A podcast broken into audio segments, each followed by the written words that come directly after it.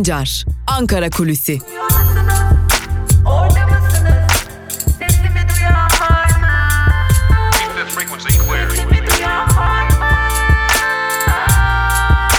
Özgürüz Radyo. Özgürüz Radyo.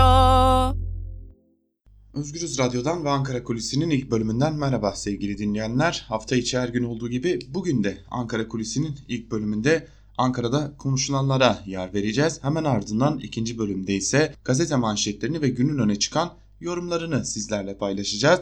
Ancak şimdi ilk bölümde neler konuşacağız bir onları hatırlayalım.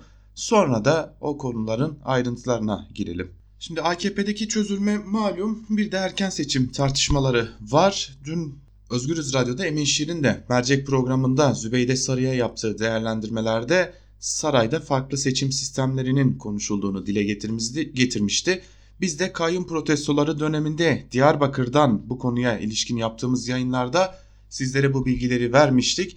HDP'lilerin düşüncesine göre de HDP'nin güçlü olduğu birçok il özellikle Kürt nüfusun yoğun yaşadığı Kürt illeri olarak da adlandırılan yerlerde AKP iktidarının ileride yürürlüğe sokmayı planladığı bazı seçim sistemlerini ya da bazı yönetim şekillerini denediğini dile getiriyordu HDP'liler. Neydi? Bunları hatırlayalım öncelikle. Özellikle yerel yönetimlerde merkezde toplanılması gücün yani tek bir isimde toplanılması, kayyumların valiler, valilerden seçilmesi aynı zamanda buna işaret ediyor diye düşünülüyor. Özellikle hem belediye yönetiminin hem valilik yönetiminin doğrudan doğruya tek bir isme verilmesi bu konuda ilerleyen süreçlerde atılması planlanan adımların da işaretçisi olarak yorumlanıyor. Öte yandan bir de gelen seçimler var. İşte tam da bu noktada AKP içerisindeki bölünme ve kaçabilecek oy oranı çok öne çıkıyor. Neden diye soracak olursanız %50 artı 1 ile başkanlığın ilk turda kime gideceğinin belli olması yine meclis çoğunluğunun önemi gibi konular nedeniyle AKP daha fazla milletvekili çıkarma çabasında her zaman olduğu gibi ancak hem bölünme hem son dönemde ortaya çıkan tablo AKP'nin istediği kadar milletvekili çıkaramayacağına işaret ediyor. AKP sarayda bunun planlarını yapıyor. Dar, daraltılmış bölge ya da dar bölge olarak adlandırılabilecek bir seçim sistemine geçilip geçilmemesi noktasında özel çalışmalar yürütülüyor, kamuoyu çalışmaları yürütülüyor. Dar bölge seçim sistemi nedir diye soracak olursanız kısaca şöyle tanımlayabiliriz. Ülkenin parlamentodaki sandalye sayısı kadar bölgeye bölünmesi ve her bölgeden bir adayın seçilmesi esasına dayanan bir seçim sistemi. AKP bu yolla belki daha fazla milletvekili çıkararak meclisteki çoğunluğumu koruyabilirim noktasında bir hedef gidiyor. Elbette ki bu çalışmanın detayları ortaya çıkınca ve elbette ki yine AKP'nin küçük ortağı MHP'nin bu çalışmaya nasıl baktığı noktasında bir durum ortaya çıkınca bizler de bu çalışmanın gerçekleşip gerçekleşmeyeceğini öğreneceğiz. Ancak Emin Şirin'in dün mercek programında aktardığı gibi bir takım seçim sistemine ve doğrudan doğruya yönetim sistemine yönelik olarak AKP'de bir takım çalışmaların olduğunu biz de hatırlatalım. Peki tüm bu telaş neye işaret ediyor diye soracak olursanız artık erken seçim tartışmaları yeni bir boyuta taşınmış durumda. 31 Mart yerel seçimlerinin ardından Cumhuriyet Halk Partisi biz erken seçim istemiyoruz demişti. Ancak son söz konusu gelişmeler ile birlikte öyle görünüyor ki Ankara'da adım adım erken seçim ısınmaya başlamış durumda. HDP sandık geliyor hazır olun dedi. CHP biz bir erken seçime hazırız noktasında bir açıklama yaptı.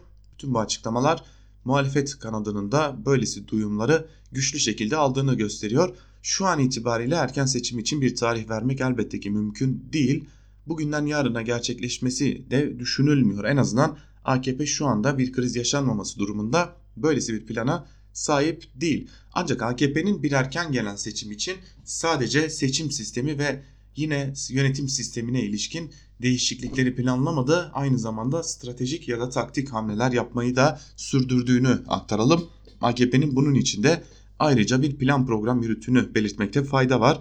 Özellikle 31 Mart yerel seçimleri ile 23 Haziran İstanbul yenilenme seçimlerinde ortaya çıkan ve adına Demokrasi İttifakı ya da Taban İttifakı denen bu oluşumu, bu taban ittifakını, Demokrasi İttifakını parçalayabilmek için AKP elinden geleni yapmaya devam ediyor. Özellikle kayyum atamalarının ardından CHP'nin gösterdiği refleksin AKP kanadında huzursuzluk yarattığını belirtmekte fayda var. Elbette ki CHP neden destek alıyor noktasında bir huzursuzluk yok ya da neden yaptığımız uygulamalara karşı çıkıyorsunuz noktasında bir huzursuzluk değil. Her ne kadar açıklama bu olsa da altında yatan gerçek HDP ile dirsek temasının CHP'de giderek artmasının ve bu taban ittifakının 31 Mart ve 23 Haziran'da AKP'ye verdiği zararın nedenli yüksek olduğunun görülmesi nedeniyle AKP bu ittifakı nasıl parçalayabilirim noktasında özel bir çalışma yürütüyor. İçişleri Bakanı Süleyman Soylu'nun açıklamaları da bu çalışmanın bir parçası.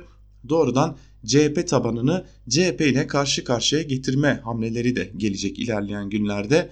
CHP'yi CHP tabanına özellikle de tırnak içerisinde söylemek gerekirse ulusalcı tabana şikayet eden açıklamaların da ilerleyen dönemlerde artması bekleniyor AKP'de. Öte yandan HDP'yi de bu süreçte yıpratmak için ayrı çalışmalar yürütülmeye devam edilecek. Özellikle HDP'nin güçlü olduğu yerlerde başta Diyarbakır olmak üzere birçok yerde HDP ile halkı karşı karşıya getirmek için bir takım hamleler planlanıyor. Aslında bu hamleler tehlikeli hamleler aynı zamanda. Zaten Diyarbakır'da bu hamlelerin neler olabileceğine dair bir takım emareler görmeye başladık ancak bu hamlelerin tehlikeli olduğu ve sonuçlarının da çok kötü olabileceği şeklinde HDP'den yapılan değerlendirmeler var. Kaldı ki bugün gün içerisinde Halkların Demokratik Partisi Diyarbakır İl Yönetimi bu konuya ilişkin bir açıklama yapacak. Biz de bu açıklamayı sizlere aktarmayı devam ettireceğiz. Neler oluyor Türkiye siyasetinde sorusunun cevabı Türkiye erken seçime hazırlanıyor demek mümkün artık. Bir yanda da AKP bölünüyor. AKP içerisinden en az iki partinin çıkmasını bekliyoruz. AKP içerisinden çıkacak partiye dair de çalışmalar sürüyor. Ali Babacan ve Abdullah Gül bir yanda çalışmalarını yürütüyor. Sadullah Ergin partisinden istifa etti. Çeşitli istifalar E-Devlet üzerinden gerçekleşmeye devam ediyor. Öte yandan Ahmet Davutoğlu kesin ihraç talebiyle disiplin kuruluna sevk edildi. 3 isim ile birlikte AKP daha önce de bu tarz ayrılıkları görmüştü. Ancak bu defaki ayrılığın adını başka türlü koymak gerekiyor. Çünkü bu defaki ayrılık doğrudan doğruya tabandan gelen bir ayrılık. Yani AKP ile belli bir dönem yol yürüyüp daha sonra yollarını ayıran merkez sağdan gelen isimlerin bir ayrılığı değil. Doğrudan doğruya ta milli görüş düşüncesiyle hareket ederek birlikte yola çıkanların yol ayrımı. Elbette ki tamamını kastetmiyoruz ancak Abdullah Gül gibi önemli bir ismin AKP içerisinden muhalif bir kanada kayması, AKP'ye göre muhalif bir kanada kayması AKP açısından önemli bir nokta. Bir diğer önemli noktayı da hatırlatmakta fayda var. AKP ile birlikte merkez sağ bitti mi? Merkez sağ ortadan kalktı mı sorusu vardı. Yeni yeni ortaya çıkan bu oluşum düşünceleriyle birlikte Türkiye'de merkez sağın tam anlamıyla ortadan kalkmadığını ve merkez sağın yeniden toparlanma sürecine girdiğini söylemekte fayda var. AKP'de bunu fark etmiş olacak ki ülkede geri kalan ve kendisini bir biçimde bağlayabildiği ya da bir biçimde ortaklaşabildiği siyaset partilerle ben de sağda duruyorum hatta sağın sağındayım politikasını yürütmeye devam edecek. Ülkede sağ yeniden yarışırken bir yanda da göreceğiz ki solda CHP HDP işbirliği Türkiye neler getirebilecek, neler katacak. Bunu da seçim sürecinde izlemeye devam edeceğiz diyelim. Ankara Kulisi'nin ilk bölümünü seçim tartışmalarına ayırdık. Ancak seçim tartışmalarının altını dolduran birçok gerekçe var dedik. Bu tartışmaları sizlere Ankara Kulisi'nde aktarmaya devam edeceğiz sevgili dinleyenler. Toparlamak gerekirse AKP, HDP ile CHP arasındaki işbirliğini bölmek için yeni yeni hamleler deniyor. CHP'yi CHP tabanına şikayet etmeyi, HDP'yi halkla karşı karşıya getirebilecek hamleleri deniyor. Öte yandan nasıl bir seçim sisteminden karlı çıkabilirim? Eğer bu hamlelerin başarısız olursa nasıl bir seçim sistemi uygulamalıyım ki karlı çıkabilirim gibi bir takım hazırlıklar içerisinde olduğuna dair de önemli duyumlar var. Artık Türkiye erken seçim satım haline girdi demekte bir beis yok. Elbette ki ilerleyen süreçlerde de bunun tarihinin ne olacağını anlamış olacağız diyelim ve Ankara kulisini burada noktalayalım. İkinci bölümde gazete manşetleri ve günün öne çıkan yorumlarıyla karşınızda olmaya devam edeceğiz. Özgür Radyo'dan ayrılmayın şimdilik hoşçakalın.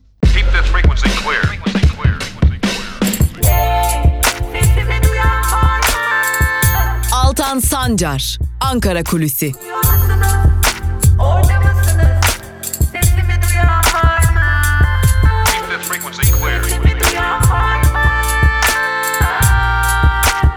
Özgürüz Radyo. Özgürüz Radyo. Ankara Kulisi'nin ikinci bölümünden tekrar merhaba sevgili dinleyenler. Programımızın ikinci bölümünde günün öne çıkan yorumlarını ve gazete manşetlerini sizlerle paylaşacağız. İlk olarak Evrensel Gazetesi'ne göz atalım. Gel de bu düşüşü vatandaşa sor manşetiyle çıkmış Evrensel Gazetesi ve ayrıntılarda yurttaşların ekonomik durumunu ortaya koyan şu cümlelere yer verilmiş. Ağustos ayı aylık enflasyonu 0.8 olarak açıklandı. Ağustos'ta sigaraya %20, doğalgaza %15 zam gören, geçen aya göre salatalığı %25, domatesi %13 daha pahalı alan vatandaş rakama ikna olmadı. %15'lik yıllık enflasyona ise ortalamalara göre gıdayı %26, bazı hizmetleri %27, ev eşyasını %28 daha pahalı aldığı bir dönemde hiç inandırıcı bulmadı. Aylık ortalamalara göre %20'lerde gezen temel ihtiyaçlarda ise %25'lerin üzerinde seyreden enflasyon gösterdi ki %4 artı 4'lük maaş artışı alan memur, memur kazıklandı. Elektrik ve doğalgaza yapılan zincirleme zam etkisini Ekim'den itibaren gösterecek. %30'u bulan okul masrafları artışı, ısınma ve ulaşım giderleri derken yoksulluk kışın iliklerde hissedilecek demiş Evrensel Gazetesi manşetinin ayrıntılarında Türkiye'yi sıcak bir sonbahar ve sıcak bir kış bekliyor demiştik. Elbette ki tek beklenen sıcaklık siyasette olmayacaktı. Evler dışında cepler de ısınacak hatta yanacak. Bir tek sağ olsunlar doğalgaz zamlarıyla Türkiye'de evler artık daha, daha zor ısınacak diyelim. Evrensel Gazetesi'yle devam edelim. Demokratik seçimlere dikta yumruğu hevesi başlıklı bir haber var. Onunla devam edelim adli yıl açılışında Cumhurbaşkanı Erdoğan'ın baroların sarayda yapılan açılışı protesto etmesinden kalkarak yaptığı meslek örgütleri için seçim sistemi değiştirilmeli çıkışına yanıt geldi. Bütün meslek odalarının seçimleri demokratik olarak yapılmaktadır. Delegeler seçimle belirlenir. İki dönem çalışanın görevi sona erer, işleyişi demokratiktir. KESK, DISK, Türkiye Tabipler Birliği, Türk Mimar Mühendisler Odalar Birliği adına yapılan ortak açıklamada Başbakanın idare ettiği değil kurullarıyla birlikte yönetilen meslek örgütlerindeki demokratik işleyişin Türkiye'deki demokrasiye örnek olması istendiği vurgulandı. Demokratik işleyişe müdahalenin kabul edilmeyeceği, demokrasiye aykırı tutumlara karşı mücadele edileceği belirtildi deniyor haberin ayrıntılarında. Elbette ki gelen müdahale zaten demokratikleşme tırnak içerisinde demokratikleşme için olmayacak. Esas hedef çok açık ve net şekilde ortada başkanlık sistemini meslek örgütlerinin yönetim biçimine de uyarlama. Geçelim Yeni Yaşam gazetesine kendi evlatlarını yemeye başladı manşetiyle çıkmış Yeni Yaşam gazetesi fazlasıyla dikkat çeken bir manşet. Manşetin ayrıntıları ise şöyle. Cumhurbaşkanı Erdoğan ile Ahmet Davutoğlu arasında süren gerilimde yeni aşamaya geçildi. Erdoğan'ın tehdit ederek parti kurmaktan vazgeçirmeye çalıştığı Davutoğlu'nun geri adım atmaması üzerine AKP disiplin sürecini başlattı. AKP'de başbakanlık ve genel başkanlık yapmış olan Davutoğlu ile eski vekiller Selçuk Özdağ, Ayhan Sefer Üstün ve Abdullah Başçı kesin ihraç talebiyle disiplin kuruluna sevk edildiler. Karara tepki gösteren Ayhan Sefer Üstün bir hareket kendi genel başkanlarını, öz evlatlarını yiyorsa artık o hareketin nereye evrildiğini kamuoyunun takdirine bırakıyorum dedi. Selçuk Özdağ ise asıl ihanet edenler yapılan her yanlışı alkış tutanlardır açıklamasını yaparken Abdullah Başçı da karar AKP'de eleştiri yapmanın kalmadığını gösteriyor diyerek tepkisini gösterdi. Davutoğlu ise karara sessiz kaldı deniyor haberin ayrıntılarında. Kaldı ki Davutoğlu'nun çok fazla kamuoyunda yer edindi ve bu nedenle AKP tabanında tepki topladığına dair de çok geniş bir kanı vardı. Öyle görünüyor ki Davutoğlu tam da bu nedenle bu karar ardından sessizliğe bürünmeyi bir süre daha devam ettirecek. Geçelim Yeni Yaşam gazetesinden bir diğer habere sepette hile var başlıklı bir haber bu da. Yine enflasyon sepetine ilişkin, enflasyon rakamlarına ilişkin bir haber. Ayrıntılar ise şöyle. Türkiye İstatistik Kurumu'nun açıkladığı Ağustos ayı enflasyon rakamlarına göre aylık bazda %0.86 artış olurken yıllık bazda ise artış %15 olarak gerçekleşti.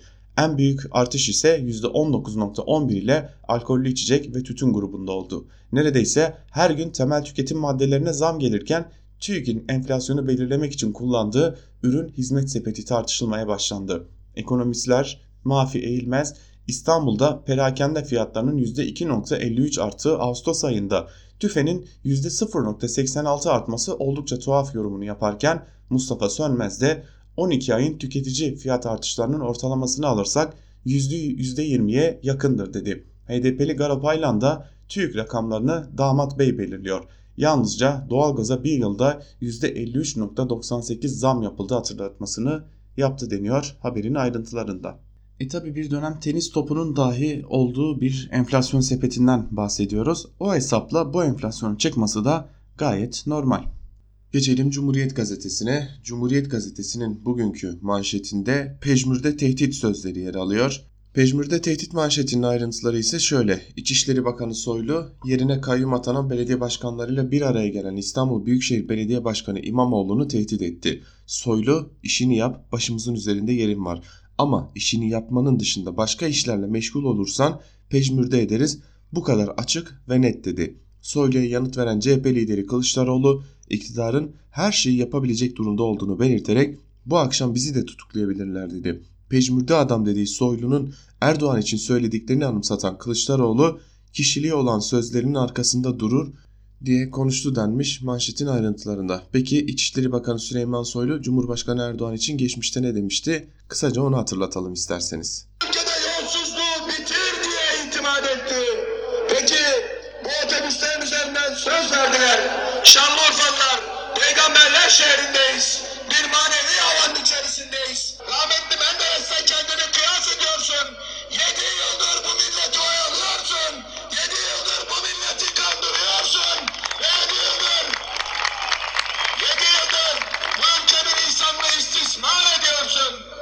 Başbakan, sen kim Menderes kim? Sen kim? Sen kim Demokrat Parti kadın olarak? Sen kim? Evet birkaç yıl önce şimdinin İçişleri Bakanı Süleyman Soylu dönemin Başbakanı Recep Tayyip Erdoğan hakkında bunlara söylemişti.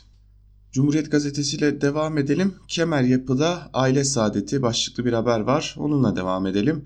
Demirören grubuna geçtikten sonra yüzlerce villanın yapıldığı Kemer Country yeni bir skandalla gündemde. Adli tatilde hem 8. İdare Mahkemesi'nin verdiği yürütmeyi durdurma hem de 12. İdare Mahkemesi'nin verdiği iptal kararı Nöbetçi Bölge İdare Mahkemesi tarafından durduruldu. Kararı İstanbul Bölge İdare Mahkemesi Başkanı Cüneyt Yılmaz verdi. Duruşmadaki savunma avukatı ise Mehtap Yılmaz'dı deniyor haberin ayrıntılarında. Geçelim Bir Gün Gazetesi'ne. Bir Gün Gazetesi bugün bu nasıl bir hesap manşetiyle çıkmış. Ayrıntılar ise şöyle. Türkiye İstatistik Kurumu Ağustos ayı enflasyon rakamları şaşırttı. Buna göre TÜFE Ağustos'ta aylık bazda %0.86 arttı. Yurt içi üfe ise %0.59 düştü. Yıllık enflasyon tüketici fiyatlarına %15.01, yurt içi üretici fiyatlarında %13.45 oldu. Ağustos ayı itibariyle 12 aylık ortalamalar dikkate alındığında tüketici fiyatları %19.62, yurt içi üretici fiyatları %30.51 arttı. Fiyatlar bu oranda yükselirken enflasyonun nasıl düştüğü anlaşılamadı. CHP'li Erdoğdu, TÜİK Titanic'in kemancısına benziyor dedi. Ekonomistler fiyatlar artarken enflasyonun düşmesini bu işte bir gariplik var cümlesiyle yorumladı. Uğur Gürses Ağustos'ta 5,5 civarında olan dolar 5.80'e geldi. Buna karşın enflasyonda düşüş gör görmek şaşırtıcı dedi. Uğur Civelek fiyatların toplandığı marketler temel gıdayı alış fiyatının altında satıyor. Rakamlar manipüle ediliyor dedi. Mafiye İlmez ise perakende fiyatlar %2.53 artarken tüfenin %0.86 artması çok tuhaf dedi. Profesör Doktor Veysel Ulusoy ise enflasyon düştü, fiyatlar arttı değerlendirmesinde bulunmuş. Rakamlarla halkı aldatılmaya çalışıyorlar ama e, rakamlar bir yana halkın gerçekliği bir yana. Bir gün gazetesinden 800 bine yakın aday tek fen sorusu yapamadı başlıklı haber ile devam edelim. Ayrıntılar ise şöyle. ÖSYM Yüksek Öğretim Kurumları sınavı sonuçlarına ilişkin raporu yayınladı. Rapor içler acısı tabloyu bir kez daha ortaya koydu. Temel yeterlilik testinde Türkçe'de 4558 aday tek soruyu doğru yanıtlayamadı. Sosyal bilimler testinde 64339 aday ise sıfır çekti. Temel matematikte durum daha da kötü. 307.712 aday ise hiçbir soruya doğru cevap veremedi.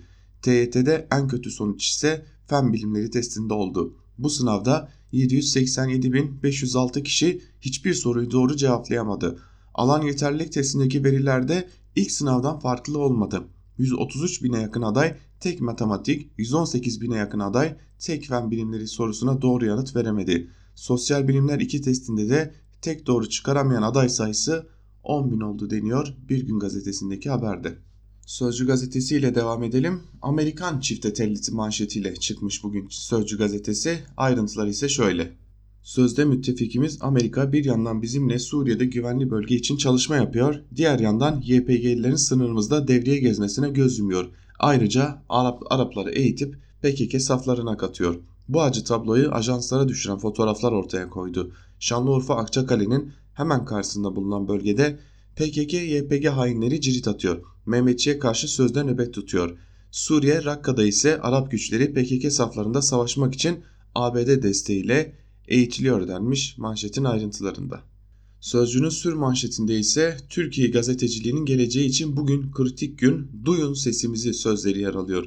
İki, yıl, iki yılı aşkın bir süredir FETÖ'cülükten yargılanan sözcü için bugün karar günü. Adalet ve demokrasimize kara leke sürülmeyeceğine inanıyoruz. Bugün sadece Türkiye'nin değil dünyanın gözü İstanbul 37. Ağır Ceza Mahkemesi'nin karar duruşmasında çıkacak olan Sözcü gazetesinde olacak. Çünkü delilsiz, belgesiz, tanıksız şekilde FETÖ'cülükle suçlanan başta gazetemizin sahibi Burak Akbay ve 8 gazeteci için mahkeme son kararı verecek. Umarız mahkemeden çıkacak karar demokrasisi güçlü, yargısı bağımsız bir hukuk devleti olduğumuzu ortaya koyar, gazeteciliği ve vicdanları rahatlatır demiş Sözcü gazetesinin sürmanşetinin ayrıntılarında. Böylesi bir karar çıkması halinde Türkiye'de hukuk ve demokrasinin olduğu tescillenmiş mi olacak diye sormak gerekiyor Sözcü gazetesine. Sözcü gazetesi durduğu yeri uzun bir süredir sorgulatan manşetlerle haberlerle karşımıza çıkmaya devam ediyor. Geçelim Karar Gazetesi'ne. Karar Gazetesi Kabil harap olduktan sonra manşetiyle çıkmış bugün. Ayrıntılar ise şöyle. ABD ve Rusya'nın küresel oyunlarının en büyük mağduru Afganistan, yüz binlerce ölü, milyonlarca göçmen ve yerle bir olmuş bir toplum düzeniyle 40 yıl sonra başladığı noktaya dönüyor. 11 Eylül sürecinde ülkeye yerleşen ABD'nin Taliban ile müzakerelerinde anlaşma sağlandı. 20 hafta içinde ülkedeki 14 bin Amerikan askerinden 5400'ü çekilecek. Askerlerin çekilmesi karşılığında Af Taliban da Afganistan'ı ABD askerleri ve müttefik ülke askerlerini hedef alan saldırıların merkezi olarak kullanmamayı taahhüt ediyor. Taliban 2001'den bu yana Afganistan'da kontrolü altında bulundurduğu en geniş topraklara sahip. Taliban sözcüsünün de doğruladığı anlaşma şartları arasında Afganistan hükümetiyle Taliban arasında barış görüşmelerinin başlaması ve ateşkes sağlanması da bulunuyor denmiş. Geçelim yandaş gazetelere. Yandaş gazetelerden Hürriyet ile başlayalım. Hürriyet gazetesi savaşın en büyük göçü manşetiyle çıkmış bugün. Ayrıntılar ise şöyle. Uluslararası Mülteci Hakları Kuruluşu'nun raporuna göre Esad'ın İdlib'e yönelik saldırıları Suriye'de savaşın başından bu yana en büyük toplu göç dalgasını tetikledi. Son 3 ayda gerçekleştirilen saldırılarda 500'den fazla sivilin öldü. Binlerce kişinin de yaralandığının kayda geçirildiği raporda şu uyarıda bulunuldu bundan sonra on binlerce Suriyeli mültecinin daha Türkiye sınırının öte yanında sığınma talebinde bulunmasına neden olabilir. Tabi Suriye'nin çeşitli bölgelerinde hatta birçok bölgesinde savaşan cihatçılar son olarak İdlib'e yöneldiler ve son operasyonla birlikte çok büyük bir göç elbette ki olacaktır. Sadece elbette cihatçılar değil siviller de göçmek zorunda kalacak ancak buradan göçecek olanların ciddi bir bölümünün aynı zamanda daha önce Suriye'de savaşan cihatçılar ve aileleri olduğunun da dikkate alınması gerek. Dün Cumhurbaşkanı Erdoğan'dan İdlib'e ilişkin dikkat çekici bir değerlendirme vardı. İdlib yavaş yavaş yok oluyor dedi Erdoğan. Neler demiş onu da yine Hürriyet gazetesinden aktaralım. Cumhurbaşkanı Erdoğan İdlib'de yaşanan dramla ilgili konuştu. Artık İdlib yavaş yavaş yok oluyor. Halep nasıl yerle yeksan olduysa İdlib'de böyle bir durum içerisinde. İdlib bizim meselemizdir. Buradaki göç bizim sınırlarımızı zorlayacak. Bunun dertlisi olan biziz. Oradaki en ufak ateş bizi yakıyor demiş Cumhurbaşkanı Erdoğan. Geçelim Milliyet gazetesine. Milliyet gazetesi çok yaşa Türkiye manşetiyle çıkmış. Ayrıntılar ise şöyle. 18 yaşından büyük herkesin tansiyonu, 40 yaşından büyük herkesin tansiyon, şeker ve kalp krizi geçirme riski çıkarılarak takibe alınacak. Çalışma kapsamında aile hekimleri ve uzman doktorlar 18 yaşından büyük herkesin tansiyonunu ölçerek kaydedecek. 40 yaşından büyük herkes için aile hekimleri tarafından şeker hastalığı ve kalp krizi geçirme riski de ölçülecek. Platform sayesinde aile hekimleri ve uzman hekimler hastanın sağlık sistemine aktarılan tüm bilgilerini bütüncül olarak tek bir ekranda görebilecek denmiş. Milliyet gazetesinin manşetinin ayrıntılarında. Yargı paketi önce muhalefete başlıklı bir haber var. Onu da aktaralım sizlere. AKP yargı reformu paketini meclise sunmadan önce muhalefet partileri nezdinde görücüye çıkaracak, uzlaşma arayacak. Yargı paketi ifade özgürlüğünü genişletecek, yargının iş yükünü azaltacak ve en az 30 bin kişinin tahliyesine imkan tanıyarak cezaevlerindeki kapasite aşımı sorununa da çözüm olacak düzenlemeler içeriyor denmiş haberin ayrıntılarında.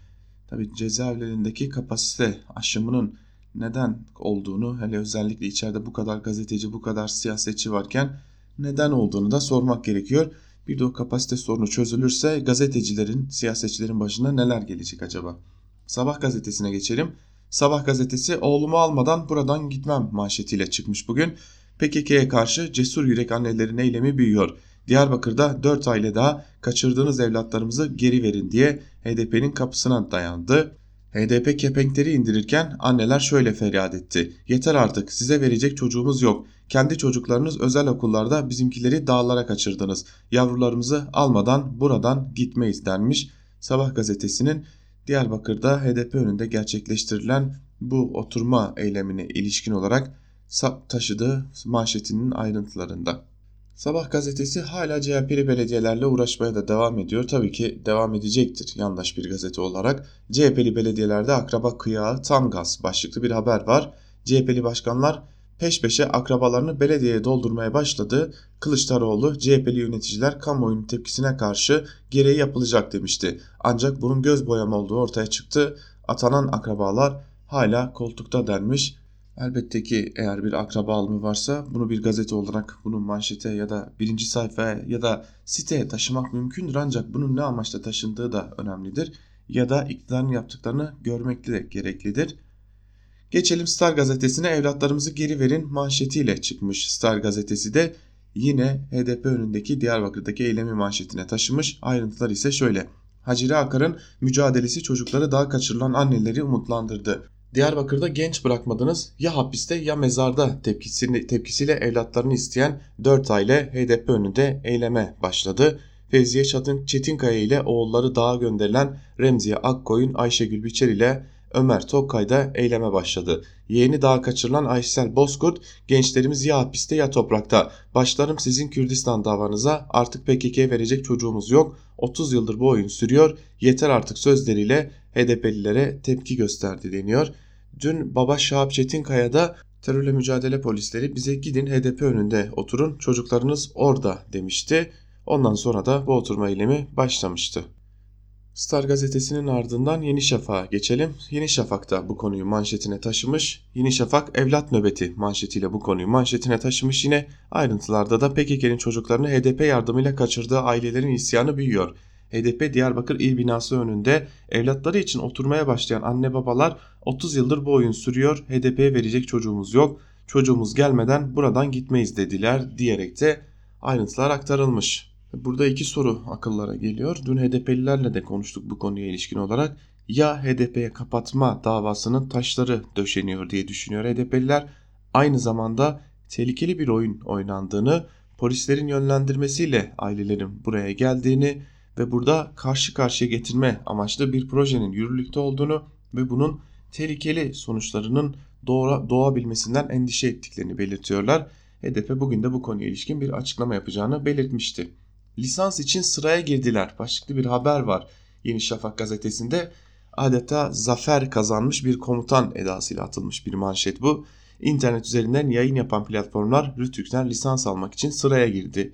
Rütük Başkanı Ebu Bekir Şahin, Netflix, Blue TV, Poo TV, Turkcell, Vodafone, Dijitürk, TVBu gibi sektörde etkili yayıncıların da aralarında bulunduğu 600'ün üzerinde kuruluştan lisans ve izin başvurusu aldık dedi. 1 Ağustos'ta yürürlüğe giren lisans zorunluluğunun ardından Netflix gibi büyük yayıncıların Türkiye'den çekileceği iddia edilmişti.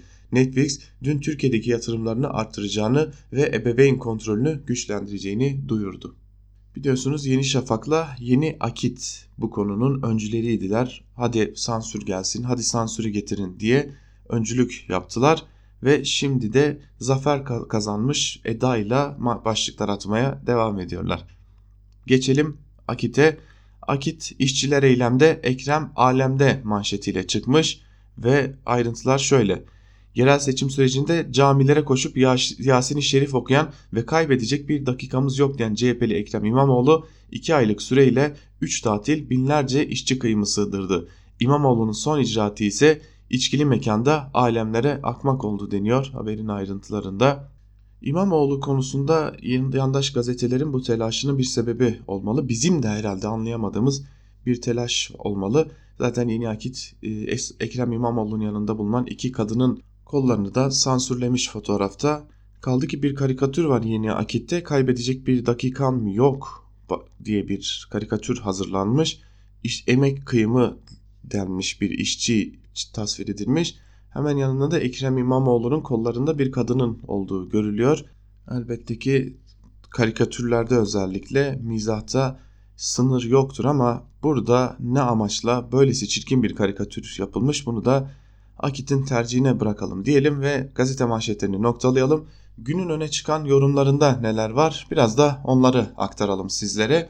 Yine yandaş bir gazeteyle başlayalım. Star gazetesiyle Şebnem Bursalı safralar atılırken başlıklı bir yazı kaleme almış ve bir bölümünde de şunları aktarmış. Pazartesi yazımda eski başbakan Ahmet Davutoğlu'nun son açıklamalarını hatırlatmış ve şöyle demiştim. Şu günlerde Davutoğlu'nun açıklamalarını okurken acımayla karışık bir his geliyor insana. Kendisi epeydir parti kurmaya çalışıyor ama öylesine hazin bir bagaj ve gündemle yola çıktı ki gerçekten de çok vahim. Biraz önce söyledim. Zaten belli bir süreç idi ve malumun ilamı oldu. Yani karar sürpriz filan değil. Bu karar doğru mu, yanlış mı, zararlı mı olur, zararsız mı? Olmalı mıydı, olmamalı mıydı? Soruları son derece yanlış ve düz bir bakış açısı olacaktır. Niye mi?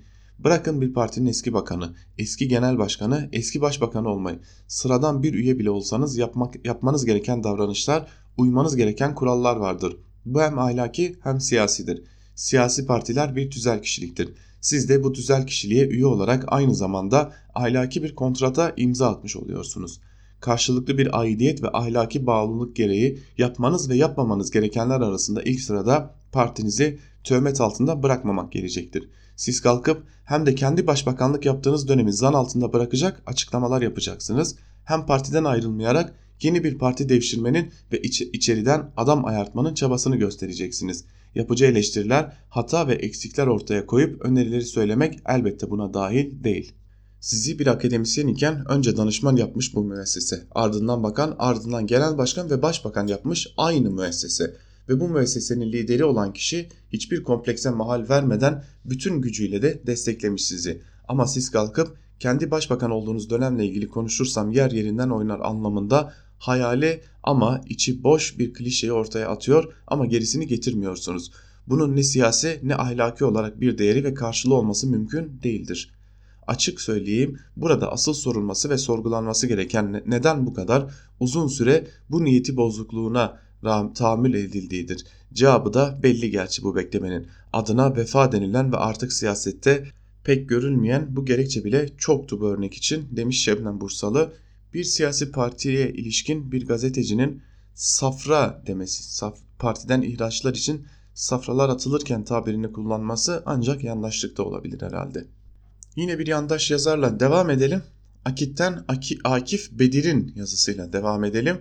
Türkiye'nin yeni bir AKP'ye ihtiyacı var başlıklı bir yazı kaleme almış ve bir bölümünde şunları kaydediyor Bedir. AKP'de tepeden tırnağa bir değişim mutlak şart. AKP tabanının sesine kulak verip kendini yeniler ve değişirse yoluna devam edebilir. AKP'de davanın özünü kaybetmiş kişilerin elenmesi zarurettir. Davasına, geleneklerine, ilkelerine bağlı ve milli nitelikleri güçlü toplumsal çoğunluğun küstürülerek, kızdırılarak, incitilerek evine ve sessizliğe çekilmesi AKP ile toplum arasında bir kopuşun oluşmasına sebep oldu. Milletle olmak ve milletin emrinde olmak düsturu sekteye uğratılınca hasıl olan değişim ihtiyacını millet sandıkta kendisi yapıyor.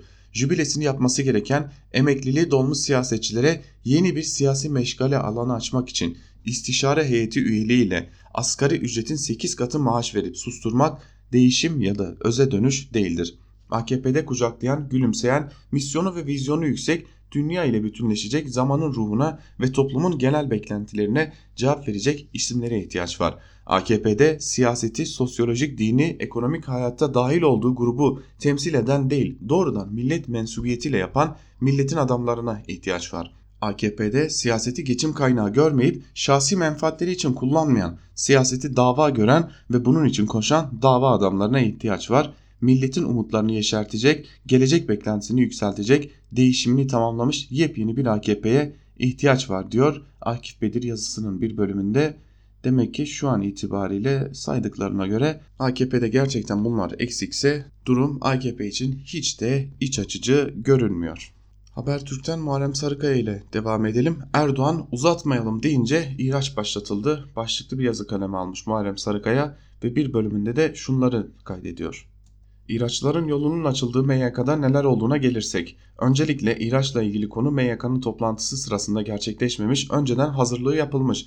Genel Sekreter Fatih Şahin, parti tüzüğüne aykırı işlemde bulunan üyelerin tutum ve davranışları ile ilgili gündem maddesi haline getirip MYK'ya sunmuş. Genel Başkan Erdoğan, parti kurma çabasında olan isimlerin seçim sürecinde hiç çalışmadıklarını, tehdit dili kullanmaya başladıklarını belirtip diğer üyelere de söz vermiş. Söz alanların ağırlıklı bölümü parti kurma çabasındakilerin tek hedefinin Erdoğan olduğunu vurgulamış ve dava şuuru ile hareket etmedikleri, partiye yakışmayan davranışlar sergilediklerinden yakınmış. Erdoğan konuşmalar uzayınca bir noktada durdurup uzatmayalım tamam diyerek karar aşamasına geçilmiş. İhraç talebiyle Merkez Disiplin Kurulu'na sevklerine karar verilmiş. AKP yöneticileriyle dün ihraç konusunu konuşurken bu noktaya gelinmesinin gerisindeki nedenleri de aktardılar. Davutoğlu'nun bugüne kadar konuşmalarının eleştiri sınırları içinde kaldığını anımsatan yöneticilerden biri o dönem kol kırılır yen içinde kalır diye baktık dedi. Davutoğlu'nun sonrasında dilini sertleştirdiğini belirterek ancak ancak tehdit diline başlayınca kaldırılmayacak bir durum oluştu deyip ekledi. Bunu yutmamak lazımdı. Madem konuşursam diye tehdit dili kullanıyorsun o zaman buyur gel ne varsa eteğinde dök al sana zemin dedik. Hodri meydan deyip resti çektik. Gelsin anlatsın bakalım ne varsa. Davutoğlu ve arkadaşları için talep edilen kesin ihraç talebi AKP tüzüğünün 117. maddesine dayanıyor. Gerekçesi ise bu maddenin 7. bendinde yer alan parti yöneticileri, üyeleri ve parti tüzel kişiliği hakkında basın yayın araçları ile kamuoyu yönünde gerçek dışı haber yaymak, iftira, hakaret, karalama ve küçük düşürücü beyanlarda bulunmak hükmünü içeriyor. Ancak dikkat çeken ihraç talebinin tedbirli olarak alınması. Anlaşılan o ki AKP yönetimi başlatılan ilçe ve il kongrelerinde Davutoğlu ve ekibinin faaliyette bulunmasını istememiş. Çünkü tedbirli olması durumunda karar kesinleşinceye kadar tüm parti faaliyetlerinden uzak tutulmaları, kongre salonlarına girmemeleri gerekiyor denmiş Muharrem Sarıkaya'nın yazısının bir bölümünde. Gündemimiz AKP bugün ağırlıklı olarak köşe yazarlarında da AKP'den bir şey çıkmaz başlıklı gazete duvardan Kemalcan'ın yazısıyla devam edelim.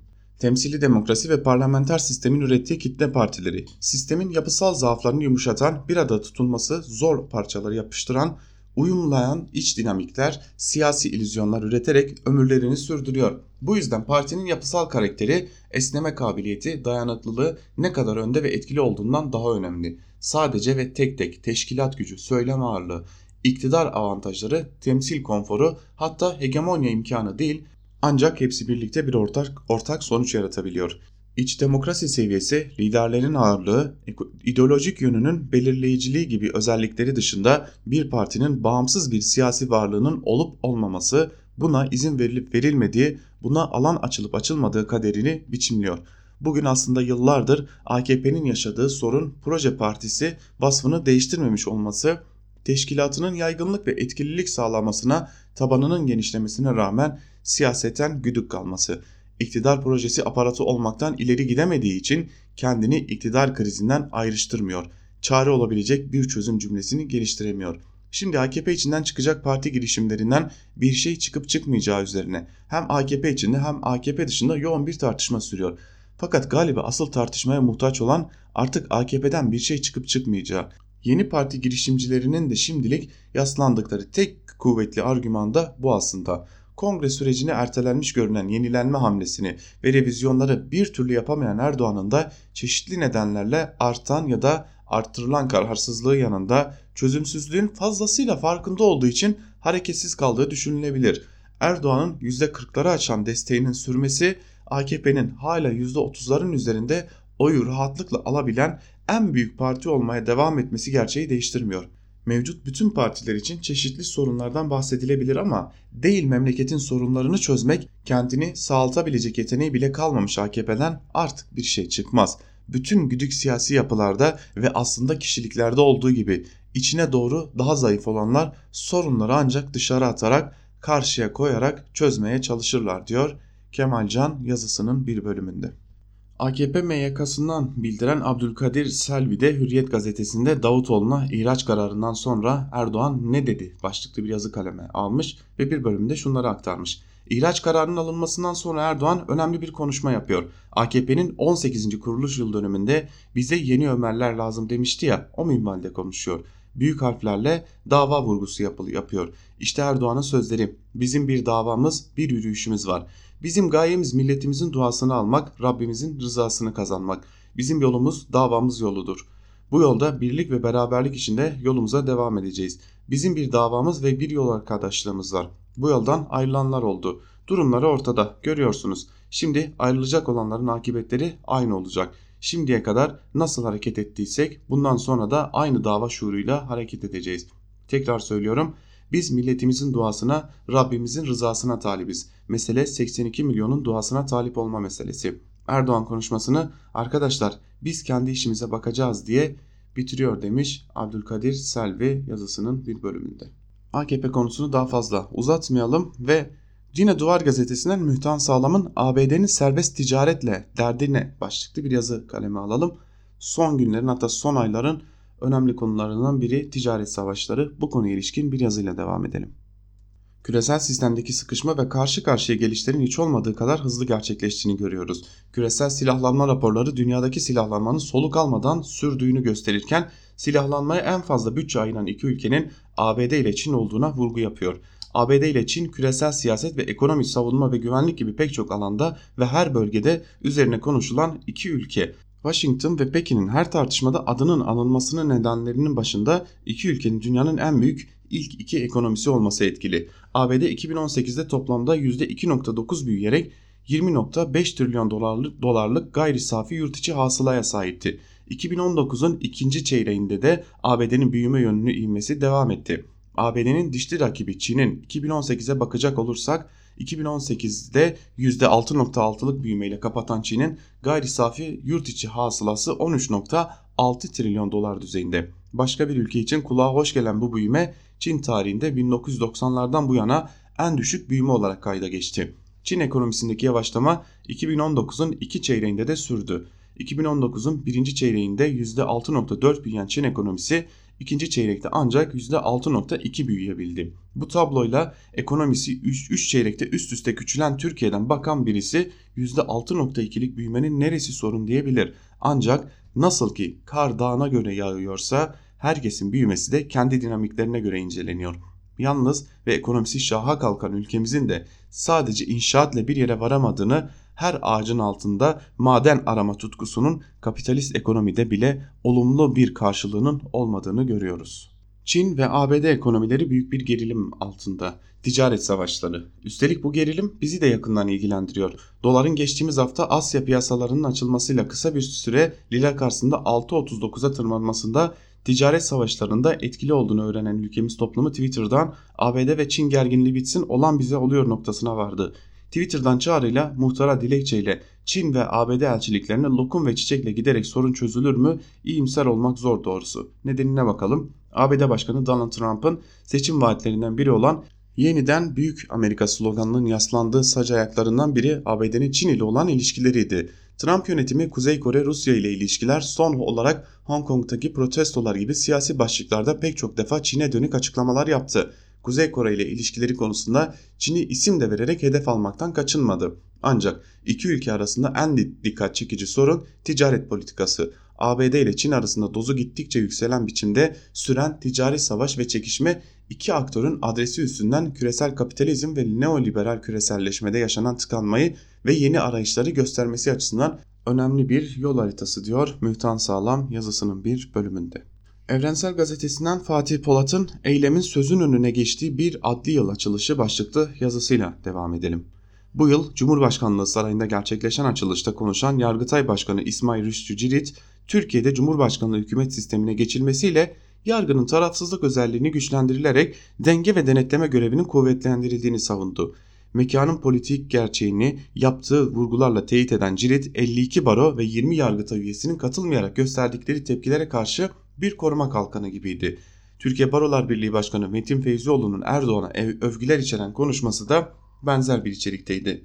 Cumhurbaşkanı Erdoğan da her ikisine teşekkür ederken saraydaki açılışı protesto ederek katılmayan baroları provokatörlükle suçlamayı ve gözdağı vermeyi ihmal etmedi.